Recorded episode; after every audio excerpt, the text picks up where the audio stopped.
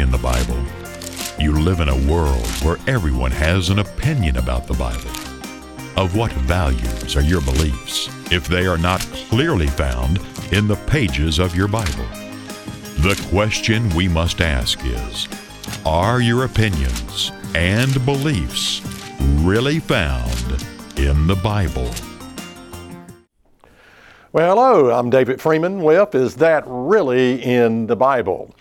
Now, I want to continue on, and today I'm going to address how Satan deceives people, especially how Satan deceives through religion. Now, a lot of people would say, well, isn't that isn't Satan off limits to religion. In other words, why would the Creator God allow Satan to deceive in the area of religion? Isn't that counterproductive? Okay? Well, you have to understand what God, the, the human heart, and the human willingness to deceive ourselves.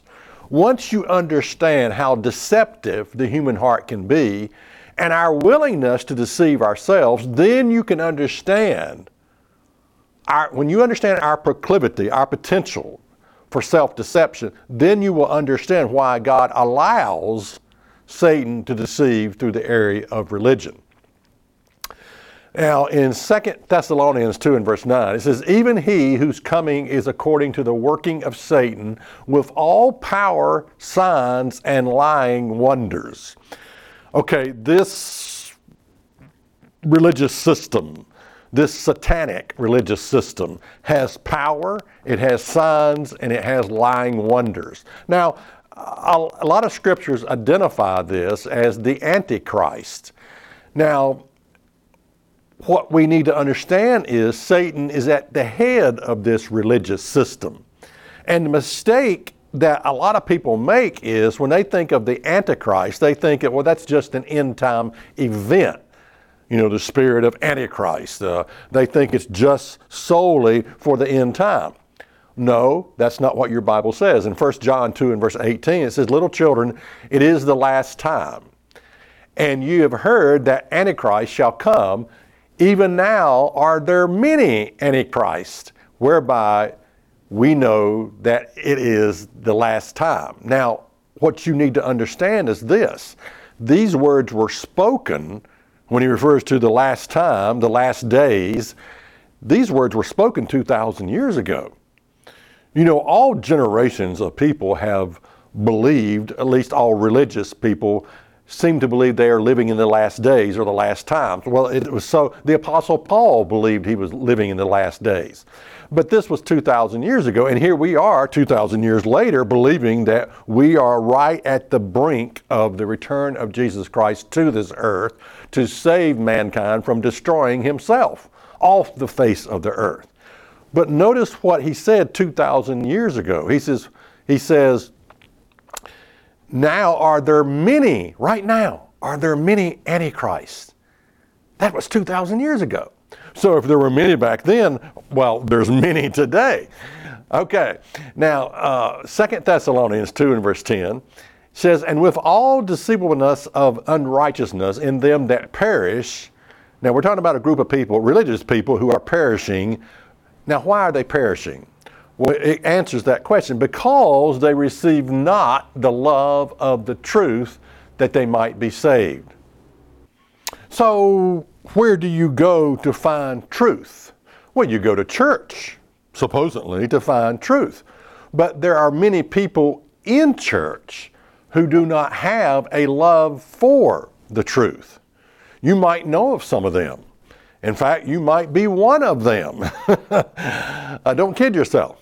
Now, we're talking about why God would allow Satan to deceive through religion. And the answer is because there are some people who do not have a love for the truth.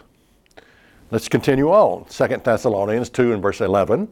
And for this cause, because they don't have a love for the truth, God shall send them strong delusion that they should believe a lie, that they might all be damned who believe not the truth, but had pleasure in unrighteousness. Now, here we come to the underlining motive.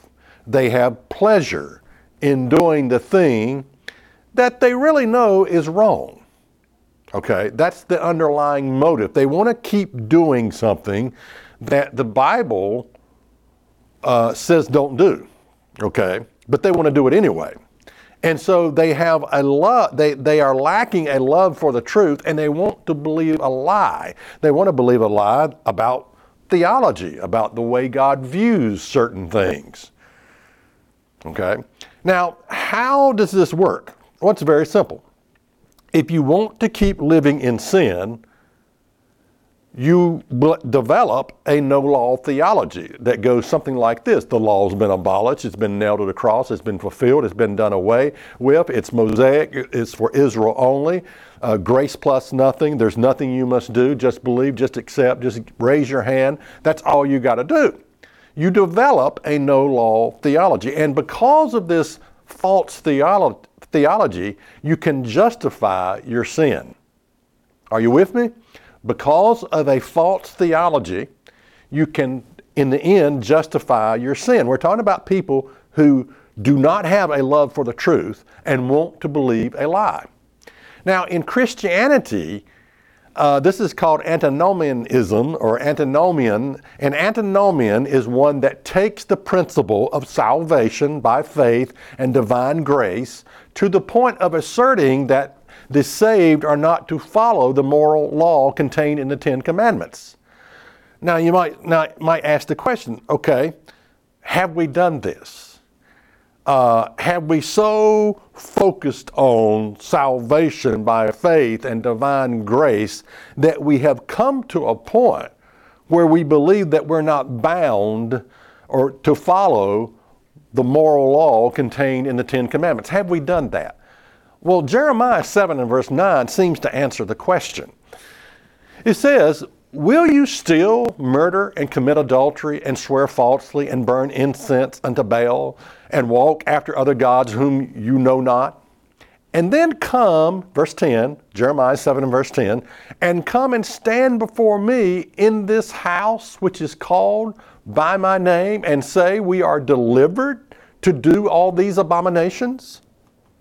So, yes, I mean, that's exactly what we're experiencing today. We are delivered, delivered from what? The law of God. To do all these things that we really want to do anyway, and therefore we develop a no law theology that says the law has been abolished, been nailed to the cross, been fulfilled, been done away with, so that we can do whatever we want to do.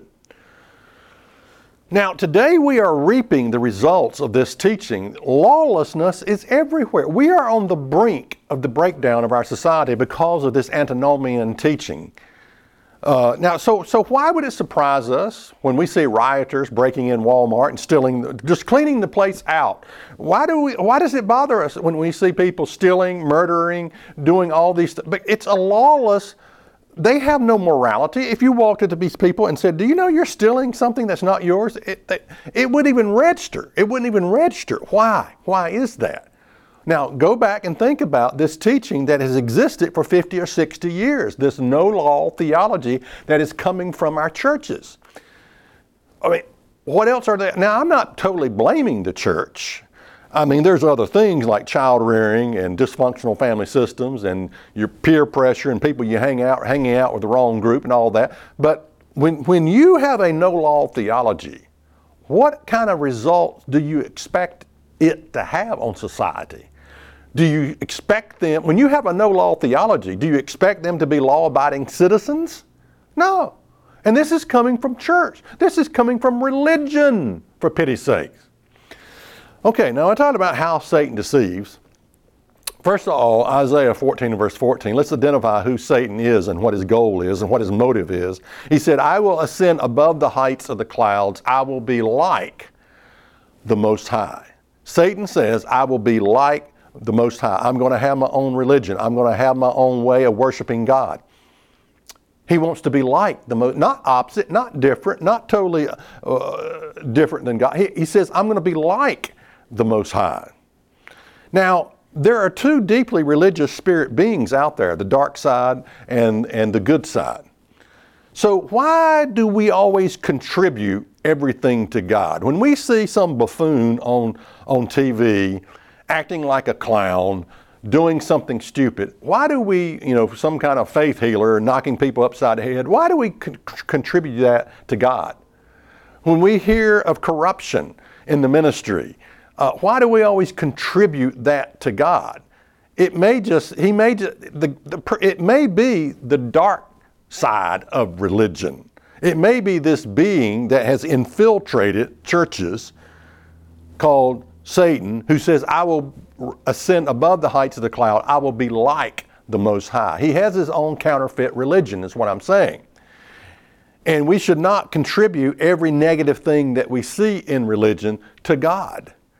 Chances are he didn't have anything to do with it. It's, there's another deeply religious being out there called Lucifer, light bringer, Satan, the devil, who says, I will be like the Most High. Okay, how does Satan deceive? His plan of deception is laid out in Matthew. It's the temptations of Christ. And I'm surprised that this is even written down for us. I'm surprised he gives us this information. This information is, is here for us because it reveals a lot about how Satan deceives the masses. Matthew 4 and verse 3 And when the tempter came to him, he said, If you be the Son of God, command that these stones be made bread. Now, here's, here's Satan coming to Jesus and saying, I want you to perform a miracle. I want you to do this miraculous miracle. Change these stones into bread. So, the first way Satan sets out to deceive people is what I call supernatural phenomenons. Do you believe all faith healings are real? Do you? If you do, then why don't they go empty a hospital? I mean, if they're real, why does it have to be on television behind the camera where everyone's acting like an, an idiot? Why don't they go clean out a hospital if you think it's real? Why have they never gone to a hospital and cleaned it out? Can they only work behind cameras? Is that the only way they'll work? You know, so supernatural phenomenons, miracles, and so many people are just carried away by this, and they don't realize that in the Bible, that when God performed His miracles on the Egyptians, that the magicians were able to duplicate many of those miracles through a satanic force. Let's pick it up in Exodus 8 and verse 7. And the magicians did so with their enchantments and brought up frogs upon the land of Egypt. So God brings up frogs upon the land of Egypt. Well, the sorcerers, the magicians, under the power of Satan the devil, was able to do the exact same thing bring up frogs on the land. Exodus 7 and verse 11. Then Pharaoh also called the wise men and the sorcerers, now the magicians uh, of Egypt. And they did also in like manner with their enchantments. For they cast down every man his rod, and they became a serpent. But Aaron's rod swallowed up their rod. So here is another supernatural miracle. You cast down your staff in your hand, and it turns into a snake. And the magicians, the sorcerers, under the power of Satan, was able to duplicate the exact same miracle. Water into blood was another miracle. They were able to duplicate under satanic power, the magicians, the sorcerers, were able to duplicate those miracles. So I'm just saying, you got to know the source where it's coming from. When you see something on TV and you think, wow, that's got to be of God, not so. Not so at all. Not so at all. And the problem is, so many people are so desperate for something to validate their faith, they will believe anything that comes in the form of a miracle. I mean, anything. They are so desperate to validate their faith, which tells me they don't have any faith. If they had real faith, if they had real obedience to the law of God, they wouldn't need some miracle to validate their faith. They could just have their faith. Okay. So the first way Satan sets out to deceive is supernatural phenomenons, miracles. Okay, the second way, uh, Matthew 4 and verse 5. Then the devil takes him up into the holy city and sets him on the pinnacle of the temple And he said to him, If you be the Son of God, cast yourself down, for it is written. Now, here Satan starts quoting the Bible. He shall give his angels charge concerning thee, and in their hands they shall bear thee up, lest at any time you dash your foot against a stone. Now, yeah, now you have to be a very uh, careful and study this for yourself. What he's quoting is in the Old Testament is Psalms 91 and verse 11. And he omits the part where it says, they shall keep thee in all your way. He omits that. There are slight vari- variations. He doesn't, he quotes the Bible out of context. Now, if you don't know your Bible, you're not going to know this. If you're not going to compare these two, Matthew 4 and verse 6, with Psalms 91 and verse 11, if you've never gone back and forth and compared that, you're not going to know the clever little bit of deception where he quotes the Bible out of context. So, one of the ways he deceives and deceives through preachers is taking scripture out of context. Statements like, just believe I'm sure just believe is in the Bible, but when you take it out of context, you know, statements like grace plus nothing, the law's been abolished, uh, law's been fulfilled, we're not under the law, faith plus nothing. You know, when you take these phase, phrases out of context, you are deliberately deceiving people when you don't read the rest of the text. let me give you an example of what I'm talking about. Ephesians 2 and verse 8 For by grace are you saved through faith, and that not of yourselves, it is the gift of God, not of works, lest any man should boast. Now, I'm going to tell you something. If you've listened to a thousand preachers, probably 999 never quoted the next scripture. They always stop right there, not of works salvation not of works, lest any man should boast. If you read a hundred Christian books that quoted this scripture, they didn't continue on and quote the rest. They took it out of context. Let's read the next verse, Ephesians 2 and verse 10. For we are his workmanship, created in Christ Jesus unto good works, which God has before ordained that we should walk in them. Notice we are God's workmanship and we're created for good works which God has ordained that we should walk in them. But you see, the way Satan deceives is these little one liners that people hear. You know, that, that people will spout out, well, the law's been fulfilled, and, and don't, they don't study what the Bible has to say about the law of God. They don't study it in its full context. And this is the, the second major way Satan sets out to deceive. Third temptation. Matthew 4 and verse 8. Again, the devil takes him up into an exceeding high mountain and shows him all the kingdoms of the world and the glory of, of them, and says unto him, All these things will I give you if you will fall down and worship me. Now, this next point is fascinating. Because Satan is deeply religious, he wants to be worshiped. Satan is the most deeply religious being you will ever meet. In fact, there are two deeply religious spirit beings the dark side, Satan, and the good side, God. And I might even go as far as to say this Satan doesn't even mind you worshiping God, he just wants you to worship him in the wrong way. In vain do they worship me. Jesus talked about that. People who truly wanted to worship God, but they were doing it in, in a vain way. They had pagan holidays that they worshiped God with. You know, they had all these rituals and things that were not really even in the Bible. They had belief systems that were not in the Bible. They had a no law theology that was not in the Bible. And so they worshiped God in vain. All in vain. So, three ways Satan deceives. Number one, supernatural phenomenons. Two, taking scripture out of context. And just the fact, the third one, that he desperately wants to be worshiped. And there's a high probability of people worshiping God in a vain way that doesn't lead to a true relationship with God. So, how not to be deceived?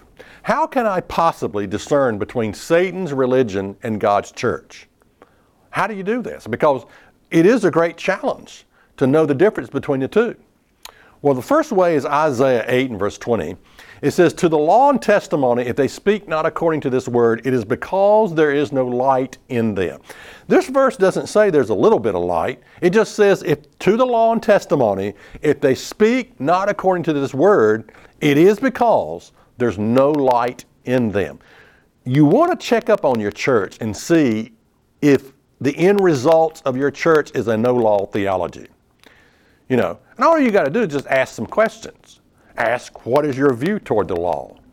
Do you believe the law has been fulfilled, done away with? Do I need to keep the law of God? You know, you could ask about, and not just nine of them, all ten of the commandments. You know, do I need to keep the Sabbath day? Chances are, if you ask that question, you will begin to hear a no law theology being preached right in your face. If you do, get out of there. It's not a true representation of the church of God.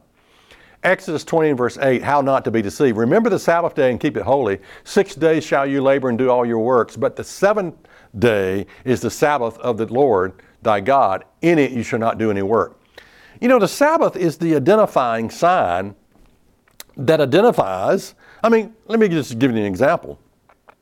If I mention there were, there were the tribes of Israel, most of those tribes of Israel got lost. There's only one that never lost their identity, and that's Judah. Why? When I say Judah, who do you think I'm talking about? The Jews, okay? The reason they never, that tribe never lost their identity is because they never broke with the seventh, seventh day Sabbath, okay? It identify, the Sabbath identifies the God that you worship. A church that only keeps nine of the Ten Commandments is lying to you. They're lying to you. And if you're okay with being lied to, then that's between you and God. But they're lying to you. Ezekiel 20 and verse 19, I am the Lord your God. We're talking about how not to be deceived. Walk in my statutes and keep my judgments and do them, and hallow my Sabbaths. They shall be a sign between me and you that you may know that I am the Lord your God. What a treasure we have in God's Sabbath. The Sabbath is what keeps us from being losing sight of who God is. It's, it's what keeps us from being deceived. The holy day, the Sabbaths, plural, with the S on the end, speaking about the holy days of God, which are all about Jesus Christ. Why would any church not keep the holy days that are all about Jesus Christ? How not to be deceived? You have to understand that Satan's greatest agenda is to keep you from receiving the Spirit of God. Because you see, once you receive the Spirit of God, you're out of his domain. And that is his greatest agenda is to keep you from receiving the Spirit of God. And one of the biggest deceptions out there is the misunderstanding that there's a huge difference between God's Spirit working in you and through you and receiving the Spirit of God. There is a way to receive the Spirit of God. You see, a lot of times when the Spirit starts working with people, and in the Old Testament it worked with the Spirit became up, came upon a man and he prophesied. He did this, he did that. The Spirit works with people today. And what people often do is because they feel or know the presence of the Holy Spirit, they know that it's working through their lives, they assume they have the Spirit of God. Nothing, the reason the Spirit works through a person is to lead you to the point where you receive the Spirit of God. And there is a way for you to receive the Spirit of God. Now, I want to offer you these three pieces of publication here. First of all, how to receive the Spirit of God. This will tell you step by step the process for receiving the Spirit of God. Second piece, should you be baptized? Because that's where it all starts with baptism and receiving the Spirit of God, having hands laid on you for the, for the receiving of the Spirit of God. Also, baptism counseling, what you should have known before being baptized. There is so, even if you've gone through all of this, baptism, there are things that you should have known before being baptized. You want to make sure that you have the Spirit of God. Because if you don't, the Bible says that if you don't have the Spirit of God, He is none of His. That's the identifying sign of a true Christian, Christian, and that is if you have the indwelling presence of the Spirit of God. Not that the Spirit is just working in your life, but that you have gone through the steps to receive the Spirit of God, where God's Spirit unites with your spirit and a new creature in Christ starts to develop. Order the material, it's free of charge. I'm David Freeman with Is That Really in the Bible? Is it possible for you to change a desire that you know is wrong? Is it even possible to change the man or woman in the mirror? And if so, how? Are we simply stuck with our emotions, feelings, bad habits, with no hope of ever rising above them? Your Bible says God gives His Holy Spirit to them that obey Him, which means change is possible. Learn the step by step process for receiving the Spirit of God. Order your two free magazines Why You Need the Spirit of God and Should You Be Baptized.